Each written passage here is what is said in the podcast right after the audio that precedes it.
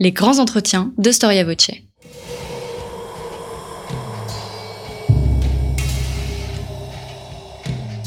Une émission de la rédaction de Storia Voce.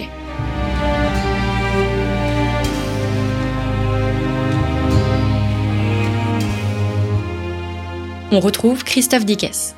Bonjour à toutes et à tous, bienvenue pour cette nouvelle édition de nos grands entretiens. Je vous rappelle, je le fais à chaque fois, que Storia Voce est une radio associative. Elle ne vit que grâce à vous, chers auditeurs.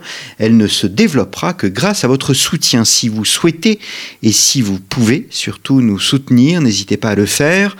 En tant qu'association d'utilité publique, Storia Voce peut vous délivrer des attestations fiscales qui vous permettent de déduire de vos impôts les deux tiers d'un don. Si par exemple vous faites un don de 50 euros, eh bien, vous pouvez déduire 33 euros de vos impôts en cette fin d'année.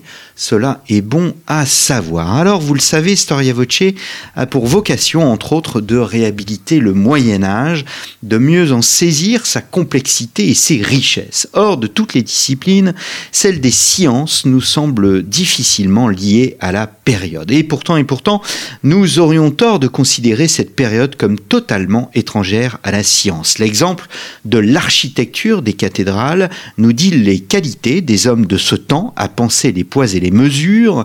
Il n'est pas le seul exemple. Le Moyen Âge pense aussi les éléments, les éléments naturels bien évidemment, mais aussi les éléments surnaturel. Storia Voce vous propose aujourd'hui de vous pencher sur ce qui peut nous apparaître comme une utopie, celle du vol dans les airs au Moyen Âge. Est-ce qu'on étudie d'abord le vol des animaux au Moyen Âge? Des saints arrivent-ils à voler? Par des procédés surnaturels Quand est-ce que l'on distingue enfin la science expérimentale des récits légendaires et des images mythiques comme celle du vol d'Alexandre? Est-ce que la science se contente d'être spéculative et contemplative? C'est ce que nous allons voir avec Nicolas Veil-Parot. Nicolas Veil-Parot, bonjour. Bonjour. Merci de revenir au micro de Storia Voce. Je vous ai reçu pour une émission à propos euh, de votre ouvrage, Le vrai visage du Moyen Âge, qui était un ouvrage collectif que tous les médiévistes ou les passionnés d'histoire médiévale se doivent d'avoir. Il s'agit d'une des émissions les plus écoutées de Storia Voce. Donc je renvoie nos auditeurs à cette émission donc sur votre livre, euh, Le vrai visage du Moyen Âge, paru chez Vendémiaire. Et vous venez de publier, euh, un peu j'allais dire dans la même veine au fond, même s'il s'agit d'un sujet très précis, le vol dans les airs au Moyen Âge, essai historique sur une utopie scientifique dans la collection Histoire chez l'éditeur Les Belles Lettres. Alors, étudier le vol dans les airs peut paraître, euh, Nicolas Veilparot, complètement saugrenu. Oui, effectivement, parce que si on pense au vol humain, c'est euh, étudier euh, quelque chose qui n'a pas eu lieu, pour ainsi dire. Donc c'est surprenant, puisque le premier vol euh, humain est réalisé, on le sait, à la fin du XVIIIe siècle. Donc là, c'est se poser une question sur quelque chose qui n'a pas eu lieu, si l'on exclut la tentative catastrophique du moine Aylmer de Malmesbury euh, au début euh, du XIe siècle. Hmm. Alors nous allons reparler hein, de, de, ce moine. Plusieurs auteurs de l'époque moderne, euh, je, parle bien de l'époque moderne, se sont penchés sur cette question euh, du vol au Moyen Âge. Vous citez entre autres David Bourgeois à la fin du XVIIIe siècle. En fait, euh, l'histoire du vol dans les airs est presque contemporain de l'invention du vol dans les airs lorsqu'en 1783 les frères, les frères Montgolfière font voler le premier ballon et que peu après euh, Pilâtre de Rosier et Arland montent dans ce ballon ou dans un ballon à peu près similaire, eh bien euh, dès cette époque-là, un certain nombre d'auteurs, vous avez cité David Bourgeois, on peut citer également euh, Faujas de Saint-Fond, on peut citer euh, en Allemagne Webelacker, se mettent à écrire sur la préhistoire du vol. C'est-à-dire qu'il recherche des euh, précurseurs ou des, racines à cet événement extraordinaire. Hmm. Hmm. Alors, nous sommes bien euh, dans l'histoire des sciences et dans euh, l'histoire tout court. Nous sommes à la croisée en fait de deux disciplines et votre lecture d'ailleurs s'en ressent. Le livre, votre livre s'en ressent. Oui, alors je suis moi-même historien de formation, mais maintenant j'occupe la direction d'études de l'histoire des sciences dans l'Occident médiéval à l'école pratique de hautes études. Donc évidemment, mon, approche est celle d'un historien de la science euh, du Moyen Âge. Je ne suis pas d'ailleurs le seul historien de la science du Moyen Âge. Il y a une discipline qui compte quelques, chercheurs, mais ce n'est pas forcément la discipline la plus euh, répandue. Euh, c'est une euh, c'est une discipline qui, je dirais, est doublement marginalisée, d'une part par les historiens des sciences en général, qui se focalisent plutôt sur la période de la science d'après Descartes et Galilée, un petit peu pour l'Antiquité, mais qui passe à pieds joints allègrement par-dessus le Moyen Âge. Mais ce n'est pas non plus euh, une période, euh, une discipline tellement valorisée au sein des études des médiévistes. Les médiévistes sont plus intéressés euh, par l'histoire sociale, politique, économique. Aujourd'hui, ils sont je dirais, focalisés, voire obsédés par l'histoire des pouvoirs. On a l'impression qu'il n'y a plus que ça pour l'histoire des, pour l'histoire des, médiévistes. Donc, au fond, oui, cette histoire des sciences se trouve, je dirais, rejetée un peu aux marges de, des, grandes catégories euh, de l'histoire que sont l'histoire des sciences et l'histoire euh, l'histoire médiévale tout court. Hmm. Je vous prie effectivement de m'excuser, je ne vous ai pas présenté, puis on se connaît très bien, malheureusement trop bien, euh, si bien que j'en oublie absolument l'essentiel. Vous dites qu'il y a un piège à éviter dans cette étude, c'est, vous utilisez un néologisme, celui du précursoritisme, le fait de voir hmm. tout le temps des précurseurs, voir des précurseurs un peu partout au risque de l'anachronisme. Oui, alors je ne pense pas d'ailleurs être vraiment l'inventeur du terme précursoritisme.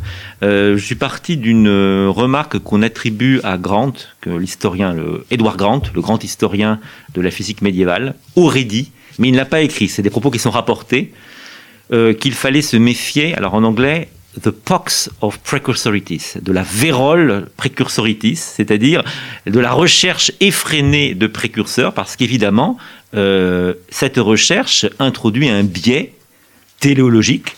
On va sélectionner dans la documentation uniquement ce qui semble aller dans le sens de ce qui se passe après. Hmm. Donc c'est un, un, défaut, évidemment, euh, c'est un biais assez préjudiciable pour la compréhension euh, de la science dans son contexte. Hmm. Quelles sont les limites chronologiques que vous avez retenues? Je me suis essentiellement concentré sur la science scolastique telle qu'elle se développe à l'université entre 13e et 14e siècle, sans évidemment m'interdire de regarder avant, avant, et, après. Mais disons que c'est le moment où euh, la science s'enseigne à l'université. L'université étant, comme nous le savons, la grande création euh, médiévale, hein, puisque l'Occident latin est le seul à avoir inventé l'université, c'est-à-dire pour reprendre la définition de Jacques Verger, à la fois un studium, un centre d'études, et une universitas, c'est-à-dire l'organisation faisant fonctionner ce centre d'études et lui assurant euh, représentativité et autonomie. Hmm. Et donc c'est dans le cadre de cette science, de cette science scolastique que se déploie vraiment euh, ce qu'on appelle la science médiévale. Hmm. Mais alors justement, euh, je parlais en introduction de science spéculative, de science euh, contemplative, ce qu'est la science scolastique. En, dépit de ce scolastisme, est-ce que on peut considérer la science comme existant à part entière. Euh, est-ce qu'il existe au Moyen Âge ce qu'on appellerait aujourd'hui euh, chez nous des scientifiques, c'est-à-dire des, personnages qui, euh, un peu comme plus tard Léonard, donneront à leur technicité, à la façon dont ils observent le monde, un corpus bien précis et identifiable? Alors le problème, je pense qu'il faut partir de la définition de la science. De ce point de vue-là, je m'inspirais de l'enseignement de Daniel Jacquard, qui m'a précédé dans la direction d'études que j'occupe aujourd'hui, et qui, au fond, disait que pour définir la science médiévale, il fallait trouver une sorte de moyen terme entre notre acception actuelle de la science et ce qu'on appelait scientia au Moyen Âge, traduction du grec épistémé, c'est-à-dire au fond la démarche rationnelle, mais qui est c'est un peu vague. Scientia, parce que c'est un peu plus large que simplement la science au sens de science de la nature, tel qu'on le conçoit. Donc la définition qu'on peut vous proposer, ce serait une démarche rationnelle euh, visant à l'explication hum, des phénomènes naturels et dont la scientificité, en quelque sorte, est garantie par la cohérence interne du discours. Vous voyez qu'en disant cela, Je ne parle pas de l'expérimentation, parce que euh, l'expérimentation n'est pas euh, indispensable et relativement rare. L'expérimentation au sens moderne du terme, c'est-à-dire mm. euh, la reproduction d'un phénomène dans des conditions contrôlées et mesurables, c'est quelque chose d'assez rare. Il y a quelques exemples d'expérimentation au Moyen Âge, mais le plus souvent, ces, ces, formes d'expérimentation ont lieu en dehors du cadre universitaire. On peut penser aux expériences sur l'aimant de Pierre de Maricourt, par exemple, au XIIIe mm. siècle. Donc, L'expérience, telle qu'on la conçoit au on est dans un univers aristotélicien, hein, dans le XIIIe siècle, et donc c'est l'expérience sensible. C'est-à-dire que la connaissance vient de l'expérience sensible où nous avons des choses. Et c'est de là que la connaissance vient. Mais ce n'est pas une expérimentation au sens moderne du terme. Hmm. Donc déjà, si vous voulez, il y a bien des types de raisonnement que l'on peut identifier comme étant scientifiques, au sens où il, il s'agit de raisonnements qui recherchent la cohérence interne, voire une certaine systématicité, pour rendre compte des phénomènes. Alors, ça veut dire, très concrètement, il s'agit en gros d'essayer de rapporter les phénomènes aux principes euh, définis par Aristote, puisque mm. Aristote est le maître, à partir du XIIIe siècle, le maître de la physique, le maître de la science de la nature. Alors c'est très important parce que, euh, au fond, cette science est tributaire des écrits grecs vous le dites, notamment euh, d'Aristote. Aristote domine le XIIIe et le XIVe siècle? Où il va même dominer au-delà. Hein. C'est-à-dire, évidemment, à partir du milieu du XVe siècle, on, traduit, on commence à traduire Platon, donc les choses vont se complexifier un petit peu. Mais oui, c'est le grand maître de la science universitaire. Aristote a été traduit, euh, on connaissait euh, peu de choses, l'Occident latin avait euh, peu de choses au Moyen Âge, peu, de choses d'Aristote, quelques traités de logique. Hein. Et c'est au XIIe siècle qu'on traduit Aristote, aussi bien à partir du grec qu'à partir de l'arabe. Hmm. Mhm. Et donc, au XIIIe, euh, Aristote devient le maître vraiment de la euh, philosophie et de la science. À telle enseigne que l'Université de Paris, par exemple, la faculté des arts, après quelques censures initiales en 1210, 1215, 1231, essayant d'interdire des leçons sur l'œuvre de la philosophie naturelle d'Aristote et la métaphysique, quand on regarde les programmes de l'université, et c'est sans doute le cas dès les années 1230-1240, la faculté des arts, théoriquement qui est censée enseigner les arts libéraux, c'est-à-dire les arts du trivium, euh, discipline euh, des lettres, les arts du quadrivium, discipline du nombre, en fait, dans la réalité, l'essentiel du programme, c'est la philosophie aristotélicienne. Hmm. Ce sont des facultés de philosophie aristotélicienne. Alors, cette apport aristotélicien, c'est une source pour les médiévaux à reconsidérer, à critiquer, voire à remettre en cause, où euh, on lit doctement et on reprend doctement? Non. évidemment non. Euh, l'essentiel, l'exercice essentiel est celui du commentaire. Mais ce commentaire évolue beaucoup sous forme de questions. On pose des questions, on dispute à partir du texte d'Aristote. Et évidemment, ce processus du commentaire est un processus qui euh, comprend énormément d'innovations. Mais ces innovations sont parfois lentes, parfois elles sont accélérées par de grands noms. Et donc c'est dans ce cadre du commentaire que se fait euh, l'essentiel du travail scientifique. Hmm. Alors j'en viens au cœur de votre ouvrage, donc le vol dans les airs. Au Moyen Âge, vous l'étudiez un peu sous tous ses aspects, comme on va le voir euh, aujourd'hui. Et le plus évident, au fond, c'est le vol des, animaux. Est-ce qu'on étudie le vol des animaux, des oiseaux au Moyen Âge? Évidemment, euh, Aristote avait euh, décrit dans ses traités zoologiques les oiseaux, leur comportement au Moyen Âge, il y a des traités, euh, des commentaires sur ces œuvres d'Aristote. Il y a aussi euh, l'expérimentation du traité de fauconnerie de Frédéric II. Donc on parle des oiseaux. Mais le fait est qu'on ne parle pas tellement du vol en fait. C'est-à-dire qu'il euh, faut vraiment aller glaner les informations pour repérer les quelques éléments qu'on peut avoir sur le vol proprement dit. Hmm. Il y a des choses, il y a des, mais ce sont de toute évidence, ce n'est pas là-dessus que se concentrent euh, ces traités zoologiques. On va s'intéresser, on va décrire le bec des oiseaux, on va décrire éventuellement leurs ailes, mais le fonctionnement même du vol, on trouve des éléments que j'essaie de rassembler, mais ce n'est pas euh, une profusion de développement sur ce point. Hmm. Pourtant, vous montrez bien que Aristote compare, et c'est une belle comparaison, le vol à la, à la natation. Ah oui. Oui, oui, ça c'est une belle comparaison parce qu'effectivement c'est euh, à la fois euh, promet, c'est à la fois une promesse et une impasse, mais c'est effectivement quelque chose qui, qui, qui, est, qui est souvent qui est souvent envisagé. Et du reste, euh, pour le Moyen Âge, du reste, il n'y a pas de traité décrivant l'art de nager non plus.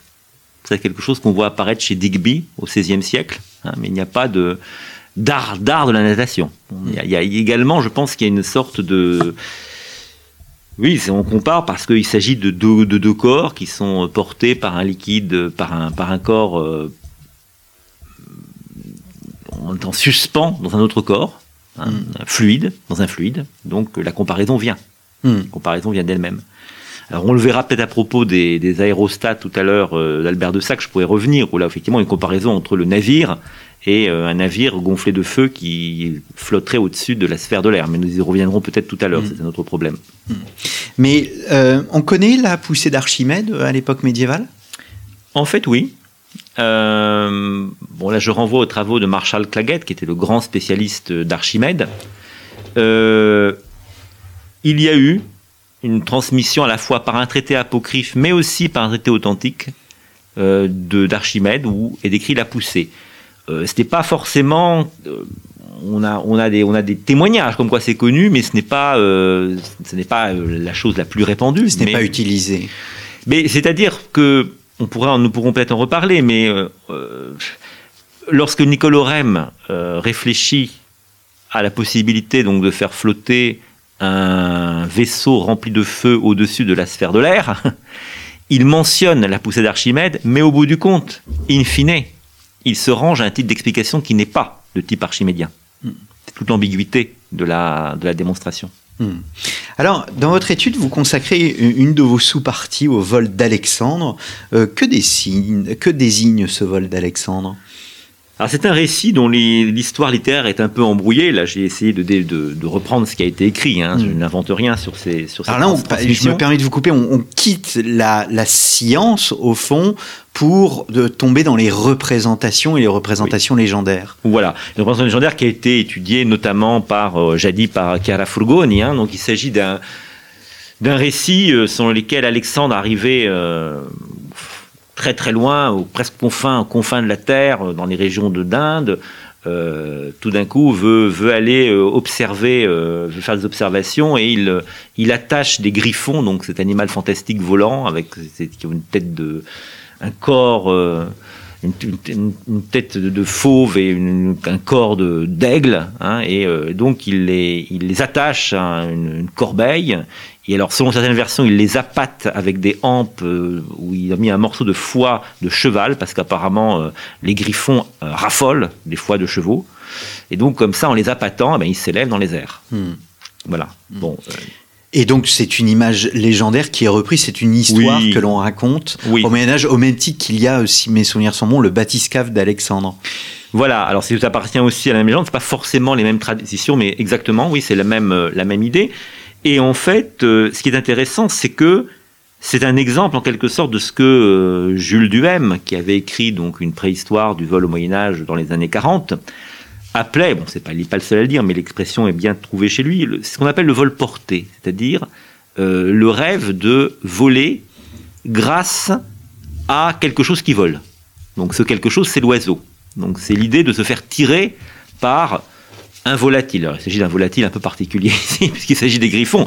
Ce qui en même temps dit long. C'est-à-dire que ce n'est pas que les, que les traités excluaient, est exclu l'existence des griffons, mais ce sont des animaux lointains quand même. Hmm. On ne les trouve pas partout. On savait bien qu'on ne trouvait pas un griffon au coin d'une rue à Paris, hmm. hein, au Moyen Âge. Donc ça veut dire que on est dans un cadre à la limite du possible. Hein. C'est une manière aussi de reporter euh, vers euh, soit le très lointain, soit le quasi impossible, hmm. l'idée de vol. Alors vous utilisez un nom qui est important, c'est celui de rêve. On a des exemples de textes au Moyen Âge qui euh, disent le rêve de pouvoir voler. Vous citez euh, Saint Thomas, euh, Saint Thomas d'Aquin, qui présente le vol comme impossible, où il démontre en fait ce qu'est une impossibilité. Il utilise l'exemple du vol. A contrario, est-ce que on a des exemples dans la littérature médiévale de de, de voilà, de partir dans les que le vol soit porté ou non Oui, oui, il y a des exemples. Cela dit, euh, il est vrai, et c'est peut-être aussi pour ça que le vol au Moyen Âge n'a pas tellement étudié, il n'y a pas tant euh, de développement du rêve de vol, où on trouve dans les, dans les récits, dans la, littérature, hein, des chevaux volants, ce genre de choses. Oui, ça on le trouve, indéniablement.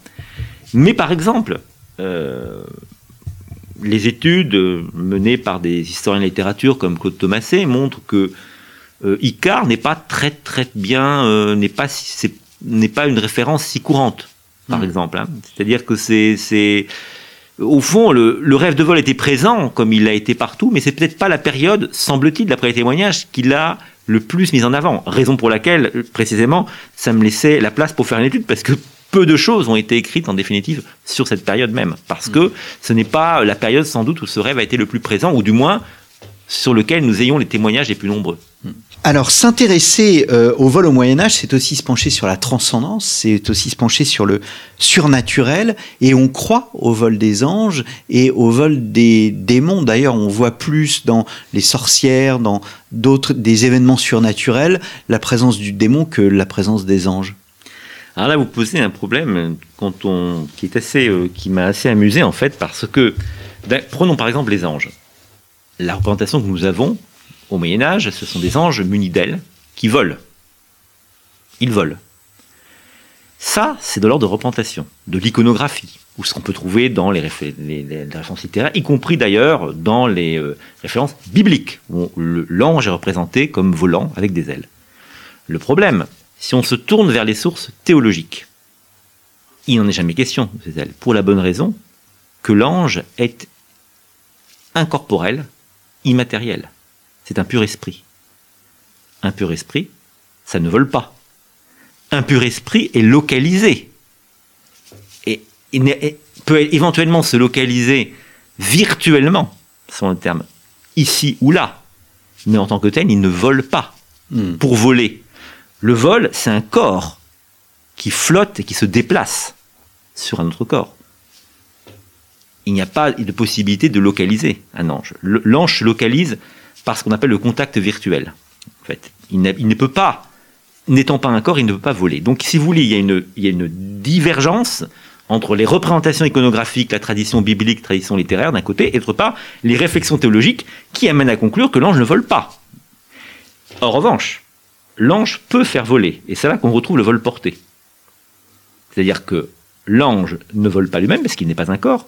En revanche, il peut, et nous avons des récits géographiques il peut porter. Il peut porter des hommes. Il peut transporter des hommes. Et à ce moment-là, l'homme, lui, peut être considéré comme étant en train de voler. Hmm. Parce qu'il est porté. C'est là la différence. Hmm. Et vous rentrez, vous mettez dans cette case, si je puis dire, euh, pardonnez cette expression triviale, la lévitation? Alors, en partie, oui. Euh, il y a quelques exemples de lévitation euh, au Moyen Âge. Vous citiez Thomas d'Aquin, Thomas d'Aquin qui a euh, argumenté, qui prenait l'exemple après d'autres. Hein, c'est un simple exemple que l'homme vole, c'est typiquement l'impossible, mais évidemment il n'envisage, pas ça d'un point de vue technique. Quand il dit l'homme vole est l'exemple même de l'impossible, l'homme vole tel qu'il est, c'est-à-dire mm. avec, ses bras. voilà. En revanche, la littérature géographique, les, les documents qui ont été produits pour le procès de canonisation de Thomas d'Aquin témoigne de deux épisodes de lévitation de Thomas d'Aquin. Thomas d'Aquin, en prière, s'élève à peu près un mètre du sol. Et alors, selon les interprétations, il est porté soit par son âme, son âme est tellement pure que le corps, au fond, son, corps est, tellement peu souillé qu'il est presque transporté, qu'il n'est plus retenu, il est presque retenu, il est, il est élevé par l'élévation même de son âme. Mais on trouve aussi euh, l'idée que c'est le Saint-Esprit qui le porterait. Vous voyez, c'est cette, idée. On peut, on rentre dans le cadre du vol porté. C'est pas forcément l'ange qu'on trouve ici, mais en tout cas, c'est une force spirituelle, une bonne force spirituelle qui pousse, qui porte euh, Thomas d'Aquin en sa pureté. Et à contrario, le, le démon, c'est un esprit ou on le voit plus facilement? Alors, il y a eu des débats autour de la question des démons mais on a fini par trancher en disant que c'était des esprits. Ce sont des esprits qui peuvent assumer des corps, mais ce ne sont pas leur corps. Ils prennent le corps des autres. Ils peuvent, par exemple, prendre, dans le cas de possession, hein, entrer en possession d'un corps, ils peuvent revêtir d'un corps, ils peuvent, se, ils, peuvent prendre un, ils peuvent se servir de l'air pour avoir un corps aérien. Mais la même chose, En tant qu'esprit, ils ne volent pas. En revanche, ils peuvent transporter. Et comme ils ne sont pas du tout tenus à être sur le sol, ils peuvent transporter n'importe où. Donc ils peuvent faire voler. Hmm. Et c'était tout le débat euh, qui s'est déployé, qui s'est déchaîné euh, avec la chasse aux sorcières, évidemment, Mm. euh, dans, la deuxième, dans le deuxième tiers du, à partir du deuxième tiers du XVe siècle. Alors nous allons revenir sur la chasse aux sorcières, mais est-ce qu'on voit plus de démons qu'on ne voit d'anges? Dans les représentations, au Moyen Âge, oui. Je n'ai pas l'impression, mais ça c'est un historien d'art qu'il faudrait poser la question. Euh, je pense qu'il y avait un vrai plaisir du peintre à représenter les démons. C'est toujours amusant de représenter un démon, presque plus amusant que On est plus certainement par le plus mal que par amusant, le oui, sans doute, sans doute. Néanmoins, je n'ai pas l'impression parce qu'il y a quand même, il me semble qu'il y a quand même beaucoup de représentations d'anges. Mais c'est une bonne question. Mais seul, je crois, un historien d'art ayant vu vraiment des séries, des séries pourrait vous répondre. Hmm. Alors, vous parliez des sorcières, les sorcières volent aussi. Euh, quand est-ce qu'apparaît l'image de la sorcière volante? Alors là, euh, c'est un, un problème un peu compliqué. C'est-à-dire que euh, nous avons au, au Moyen Âge euh, ce qui est rentré dans le droit canon au XIIe siècle, le canon épiscopie, mais qui, fait allusion à des, textes bien antérieurs, hein, qui, remontent au, au Moyen Âge, et qui disent que euh, il y a des femmes qui sont tout à fait répréhensibles, qui s'imaginent follement la nuit euh, partir chevaucher en compagnie de Diane ou d'Hérodiade. Bon, là, je reprends les travaux d'une grande historienne de la sorcellerie euh, qui s'appelle Martine Ostorero, qui a vraiment étudié euh, toutes, ces, toutes, ces, toutes ces traditions. Et euh,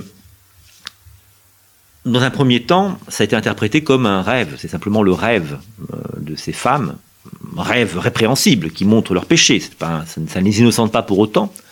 Mais c'est pas tellement lié à la sorcellerie. Et en plus, effectivement, à aucun moment il n'est dit qu'ils volent. Bon. Ce récit va être transformé au moment de la, mise en place du fantasme de la sorcellerie. Alors la chasse aux sorcières se met en place, c'est plutôt un phénomène moderne que médiéval, hein, ça se met en place dans la deuxième tiers du XVe siècle dans l'arc alpin. C'est un fantasme euh, qui s'est créé, disons-le, d'abord, semble-t-il, dans les tribunaux laïques, avant d'être pris dans les tribunaux classiques. Donc l'Église n'a pas la responsabilité première de la création de ce fantasme. Et euh, c'était l'idée, euh, le vol était arrivé pour des raisons presque fonctionnelles. On interrogeait euh, ces pauvres femmes, ces sorcières, mais comme il y en a vu tout le temps, ou même pas, des gens qui les dénonçaient comme sorcières. Et euh, le problème, c'est qu'on en dénonçait beaucoup. Et alors on les interrogeait, ils disaient Qu'est-ce que vous avez vu? Je, je simplifie. hein. Bah, J'ai vu un tel et un tel, un tel. C'est une région montagneuse, les chemins sont difficiles d'accès. La solution pour résoudre le problème, comment tout ce beau monde pouvait se trouver ensemble, la, le véhicule le plus simple était de supposer qu'elle volait. Et donc elle volait euh, transportée par, par le démon. Ce qui était possible, euh, par exemple, si on prend le théologien Thomas d'Aquin, qu'on ne peut en aucun cas considérer comme euh, responsable de la chasse sorcière qui a suivi, hein, précisons-le. Mais il montre que le transport par le démon est possible. C'est-à-dire qu'on peut, le démon peut transporter des corps. Il transporte des corps. Évidemment, euh, tout le problème est de penser le contact entre un esprit et un corps, et c'est la notion que j'ai essayé de développer de contact virtuel. Le contact sont la vertu. Hein. Deux corps se touchent mathématiquement, par un contact mathématique, par un contact, je dirais, physique, en quelque sorte. En revanche, un esprit ne peut euh, toucher un corps, qu'il s'agisse du reste de l'ange ou du démon, ce sera un contact dit, dit virtuel. Mm. Mais ça permet d'envisager effectivement des déplacements sans localisation particulière, donc y compris dans l'air. Alors vous avez un autre euh, exemple de, de vol. Alors pour le coup, c'est un vol virtuel, c'est Sainte Hildegonde. Est-ce que vous pourriez nous en dire plus sur cette sainte? Ah oui, oui, alors c'est un, c'est un récit, euh, un récit intéressant de, de, de Sainte-Hildegonde. Elle est. C'est une histoire un peu, un peu, un peu, un peu rocambolesque. Elle s'est trouvée euh, en fait euh, euh, accusée, euh, enfin après, un certain de péripéties. euh, elle, elle s'est trouvée accusée de quelque chose qui était commis par un voleur, c'est ça, et le voleur euh, lui-même devait être pendu, mais la famille du voleur s'est vengée et, et, s'est mis à, la, à la pendre à un gibet. Bon. Et voyant ça, comme c'était une sainte, les anges l'ont retenue pour, ne pas, pour que le- la corde ne la serre pas au cou, hein, et après l'ont détachée et l'ont fait descendre doucement, ce qui a effrayé les témoins. Donc deuxième, deux éléments. Ils ont empêché que la corde ne se resserre autour de son cou, ils l'ont fait descendre tout doucement, Et troisièmement, il demandait où elle voulait aller. Alors elle voulait aller à Vérone, donc euh, transportée presque instantanément près de Vérone. Enfin, pas tout à fait, comme elle dit, bon, euh, c'était ça 3000 de Vérone. En gros, l'Angely, c'est mieux que rien. Vous êtes quand même beaucoup plus près que là où vous étiez. Donc, il l'a mis à côté de Vérone. Donc, il y a trois éléments. Et c'est un des exemples, si vous voulez, euh, euh, de, de, ce, de, ces, euh, de ces transports par les anges, de ce vol porté. Au fond, c'est une catégorie du vol porté, de même que le vol par les oiseaux. euh, c'est, un peu l'équivalent du vol porté d'Alexandre avec ses griffons. Là, c'est désormais, sauf que c'est des crêtes. Sauf que ce sont, ce sont des, des esprits euh, du, monde, du monde chrétien, en l'occurrence anges ou démons. Là, ce sont les anges. Hum, hum. Ce sont les anges. Alors sur votre couverture, on va représenter Elmer de Malesbury, euh, qui possède une place toute particulière dans votre ouvrage.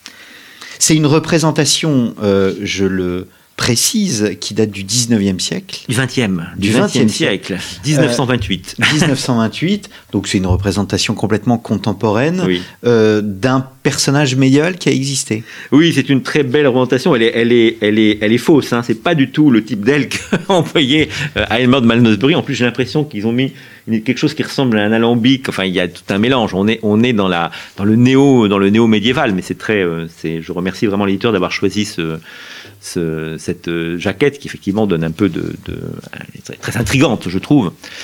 Alors, de quoi s'agit-il? Il s'agit d'un moine. Alors, ça, c'est une histoire qui est bien connue, qui est tellement connue, justement, qu'elle est rentrée dans la culture populaire anglaise. hein. Il s'agit d'un moine du monastère de Malmesbury euh, qui euh, avait décidé de voler euh, en s'inspirant du modèle de Dédale, peut-être plus que d'Icare, parce que c'est plus positif quand même. A priori, on préfère être Dédale plutôt qu'Icare quand on se met à voler. D'ailleurs, Dédale est souvent plus mentionné qu'Icare au Moyen-Âge et donc avait euh, fabriqué des ailes emplumées et s'était jeté euh, du haut d'une tour de la tour de son monastère et donc il a plané on suppose qu'il a plané Lynn White qui était un historien technique avait pris au très au sérieux ce récit donc il suppose que ça a vraiment eu lieu et il dit c'était sans doute des ailes stables mais l'idée était sans doute de les bouger comme les oiseaux. Simplement, ça ne marchera pas. Donc, on pense qu'il a dû planer et au bout d'un moment, ben, il s'est cassé, cassé la figure et donc il, s'est cassé les jambes durablement. Donc ce récit raconté par un des chroniqueurs du monastère de, de Malmesbury, donc Guillaume de Malmesbury, qui lui-même l'a appris par des témoins. Il l'a pas vu directement Elmer de Malmesbury. Et euh, disons, euh, j'ai essayé d'apporter un tout petit peu à ce récit en replaçant un petit peu euh, dans la chronique ce qui est dit. Et comme l'histoire est introduite à propos du passage de la comète de Halley, j'ai supposé que dans l'esprit de Guillaume de Malmesbury, il y avait, donc du chroniqueur, un parallèle entre la comète, qui était souvent appelée étoile volante, et le vol de euh, ce malheureux moine. Hmm. Je pense que c'est un effet, un écho, un phénomène d'écho littéraire qui est voulu Hmm. par le chroniqueur, et à ma connaissance, cela n'avait pas été relevé. Alors quand est-ce qu'on euh, commence à distinguer euh, l'art scientifique, la science expérimentale, de ce qui relève du, du- du merveilleux, de la magie? Est-ce que, euh, euh, donc là vous, citez ce personnage voilà, qui, utilise des ailes, euh, mais est-ce qu'on a euh, des exemples de machines volantes que l'homme aurait souhaité construire afin de, s'envoler? On en connaît une qui est évoquée par le, franciscain Roger Bacon au XIIIe siècle. Roger Bacon est un personnage vraiment très très étonnant. hein. Sans doute, ça n'est pas du tout. On a voulu en faire une sorte de Léonard de Vinci avant la lettre, c'est exagéré. Euh, Guy Beaujean disait que c'était plutôt un Jules Verne en fait, parce que c'est plutôt des imaginations euh, comme ça. euh, il, a, il avait une, vision, euh, il a voulu réformer dans les, derniers, dans les dernières œuvres de sa vie. il a voulu réformer le savoir, l'éducation, le, savoir, la formation, la formation le, christianisme et le savoir, plus exactement la, la- chrétienté et le savoir. Il a envoyé des lettres, de longues, de longues, de- des ouvrages au pape pour essayer de réformer le savoir, pour préparer les chrétiens à être mieux armés face à l'antéchrist. Donc il y a une perspective eschatologique chez Roger Bacon. Or, on trouve une liste très connue d'ouvrages, de- de- d'engins extraordinaires dont il dit qu'on pourrait le fabriquer en articulant l'ars, donc la techné, la- l'activité de production, et la scientia, la science. En articulant les deux, on pourrait faire des, choses extraordinaires, notamment, bah, c'est là qu'il cite des, automobiles sans chevaux, euh, des euh, bateaux qui n'auraient pas de rameurs, euh, qui fonctionneraient avec des mécanismes, et il mentionne précisément une machine dans laquelle on s'installerait, donc une machine dans laquelle on serait assis, et on actionnerait un petit mécanisme qui ferait battre des ailes et qui permettrait de voler. Donc ça c'est, mais c'est le seul exemple vraiment d'une promesse d'un instrument que l'on pourra construire. Ce qui est étonnant, c'est que Roger Bacon dit que toutes les inventions extraordinaires dont il fait la liste ont déjà été faites dans le passé. Donc il, il s'agit de retrouver. Ce serait presque des rétro-utopies en quelque sorte. Sauf la machine volante, il dit, je n'ai pas vu. Je l'ai jamais vu, ça. Elle n'est pas attestée. Mais je connais peut-être, un, je connais un homme qui est en train de l'essayer. Alors, euh, les historiens se sont demandé quel était cet homme en train de l'essayer. Alors, certains ont fait l'hypothèse que c'était sans doute un, ingénieur, enfin un ingénieur, le terme est totalement anachronique, mais euh, qu'admirait beaucoup Roger Bacon, qui est Pierre de Maricourt, celui-là même qui a fait des travaux sur l'aimant. Et donc, j'ai pris au sérieux cette suggestion qui était faite par différents historiens, en particulier Robert Halleux, mais. Et je suis allé, j'ai dit au fond, dans le traité de Pierre de Maricourt, il y a une partie où il analyse effectivement très sérieusement les phénomènes de polarisation de l'aimant, et puis il y a une partie où il se lance dans l'utopie scientifique, un peu. Il fabrique, il imagine une machine un mouvement perpétuel qui servirait de l'aimant. Et il y a un petit passage, je me suis demandé, c'est une hypothèse vraiment, on a l'impression qu'il est en train de décrire un aimant qui flotte. Une boule métallique ou aimantée qui flotte euh, dans l'air, en quelque sorte, grâce mmh. à des aimants. C'est très ambigu, c'est pas du tout sûr. bon, est-ce que c'est ça? En tout cas, ça n'a pas grand rapport avec la machine que décrit euh, Roger Bacon, qui évoque lui des ailes, vraiment. Mais bon, si on peut donner un sens, ce serait ça. Je pense que Roger Bacon illustre, à l'évidence, et justifie, pour moi, l'expression anachronique d'utopie scientifique que j'ai employée comme sous-titre de mon livre. C'est en partant de Roger Bacon que j'ai défini cette utopie scientifique qui euh, à mon avis, pourrait rassembler euh, toutes sortes d'imagination scientifique euh, autour de l'idée de vol. Hmm. Je ne sais pas. Mais oui, non, c'est très clair. Mais justement, ce, le rôle de Bacon est important parce qu'il montre que l'homme possède au fond des, des champs innombrables de, de, recherche. Il y a un secret de la nature et il faut, et il faut le découvrir. Oui, je pense que Bacon développe une idée singulière.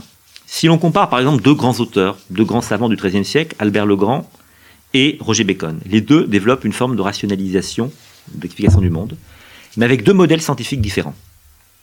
Tous les deux admirables, mais tout à fait différents.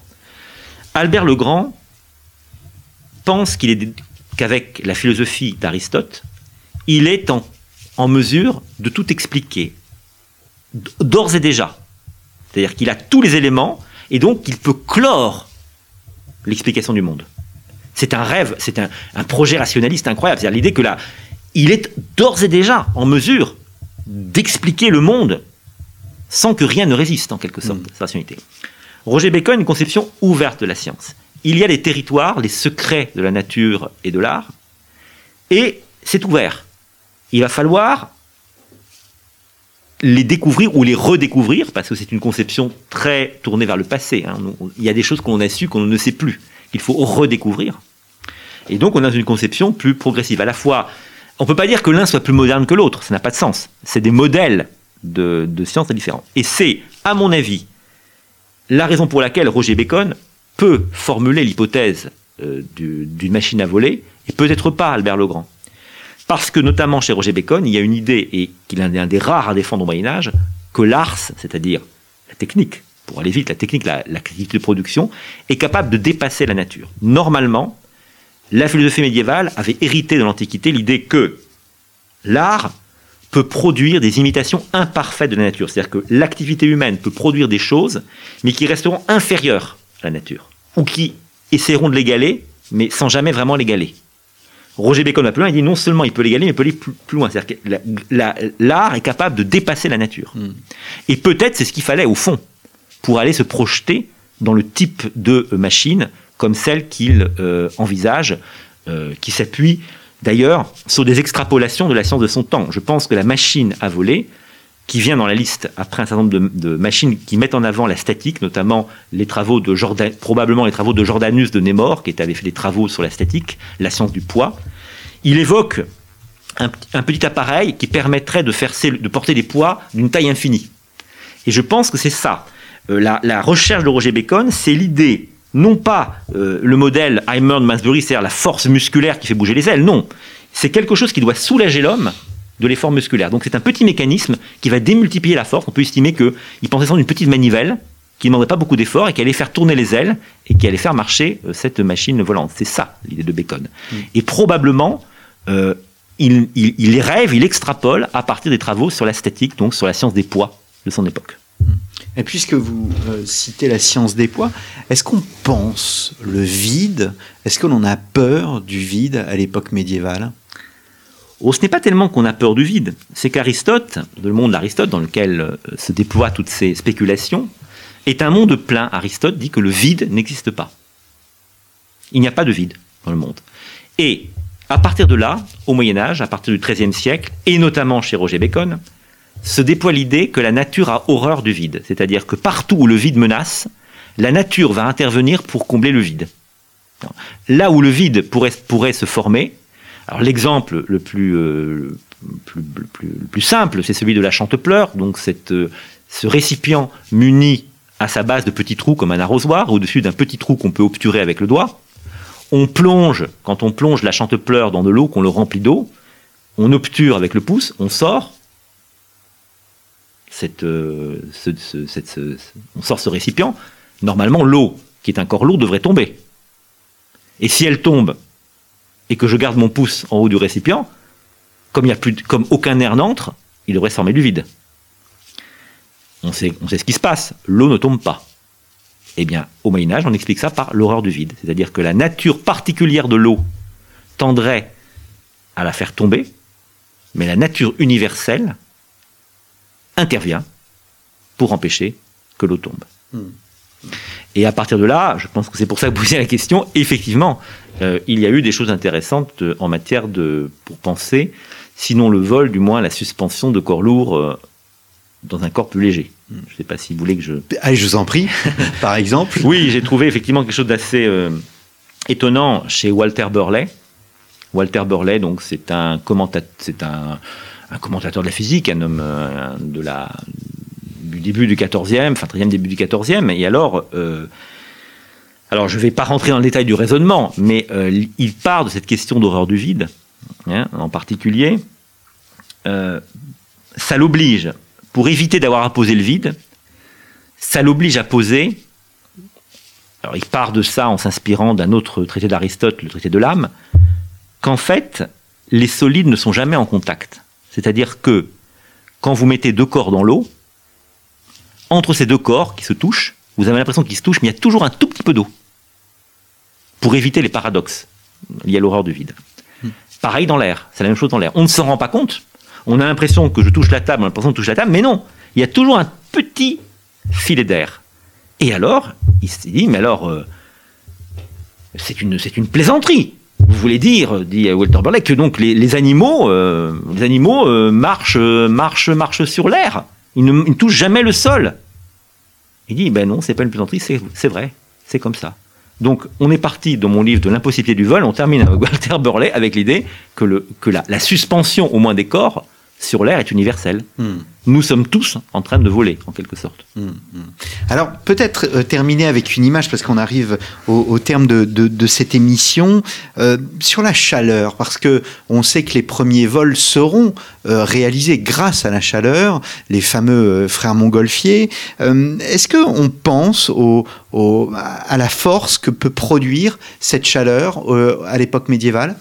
Oui, alors il y a deux expériences de pensée qui ont, sont euh, bien connues. J'essaie de replacer un peu dans ce contexte scientifique. C'est euh, Albert de Saxe au milieu du XIVe siècle et un peu plus tard euh, Nicole Orem, qui ont tous deux imaginé, donc je le disais en début d'émission, que l'on pouvait, de même qu'un qu'un bateau rempli d'air flotte sur l'eau, de même un bateau qui serait rempli de feu flotterait sur la sphère de l'air. Parce qu'il faut mmh. imaginer qu'au Moyen Âge, on pense les éléments comme des sphères. Donc il y a la sphère de la Terre, la sphère euh, euh, de l'eau, la sphère de l'air, et puis la sphère du feu. Et donc, évidemment, euh, le feu étant un élément léger, va essayer de rejoindre son lieu naturel. Son lieu naturel, bah, c'est la sphère du feu. Et donc, il va se situer à ce niveau-là. Mm. Donc vous voyez, c'est une manière assez différente quand même de penser. C'est pour ça qu'on ne peut pas vraiment dire que c'est l'ancêtre de, des, théories qui ont conduit euh, au, ballon euh, des frères, frères Montgolfier ou, euh, des, ou des frères Robert. Hein. Mais, on est, il y a déjà cette idée hein, qui a frappé évidemment les contemporains, mais qui ont frappé les contemporains du ballon de, de Montgolfier. C'est vraiment Webelacker, l'abbé Webelacker, qui écrit, mais je crois que son, son livre, c'est 1784 il cite, mais il y a Albert de Saxe, déjà, qui avait inventé ça. Donc déjà, ça avait frappé. évidemment, quand on le replace dans le contexte des sciences médiévales, ce que j'ai essayé de faire, au fond, ce que j'ai essayé d'apporter dans ce livre, c'est le regard du spécialiste de la science médiévale, dans les termes même de la science médiévale, sur euh, ces différentes expériences de vol. Et vous le faites très bien. Donc le vol dans les airs au Moyen Âge est historique sur une utopie scientifique parue dans la collection Histoire euh, des belles lettres. Il me reste à vous remercier, euh, Nicolas. Je renvoie nos auditeurs aussi à l'autre émission que nous avons enregistrée ensemble, Le vrai visage du Moyen Âge, euh, paru chez Vendémiaire. Merci beaucoup. C'est moi qui vous remercie. Merci, chers auditeurs, pour votre fidélité. Je me répète, n'hésitez pas à nous soutenir et je vous donne rendez-vous la semaine prochaine pour un nouveau numéro de nos grands entretiens. Merci et bonne semaine à tous.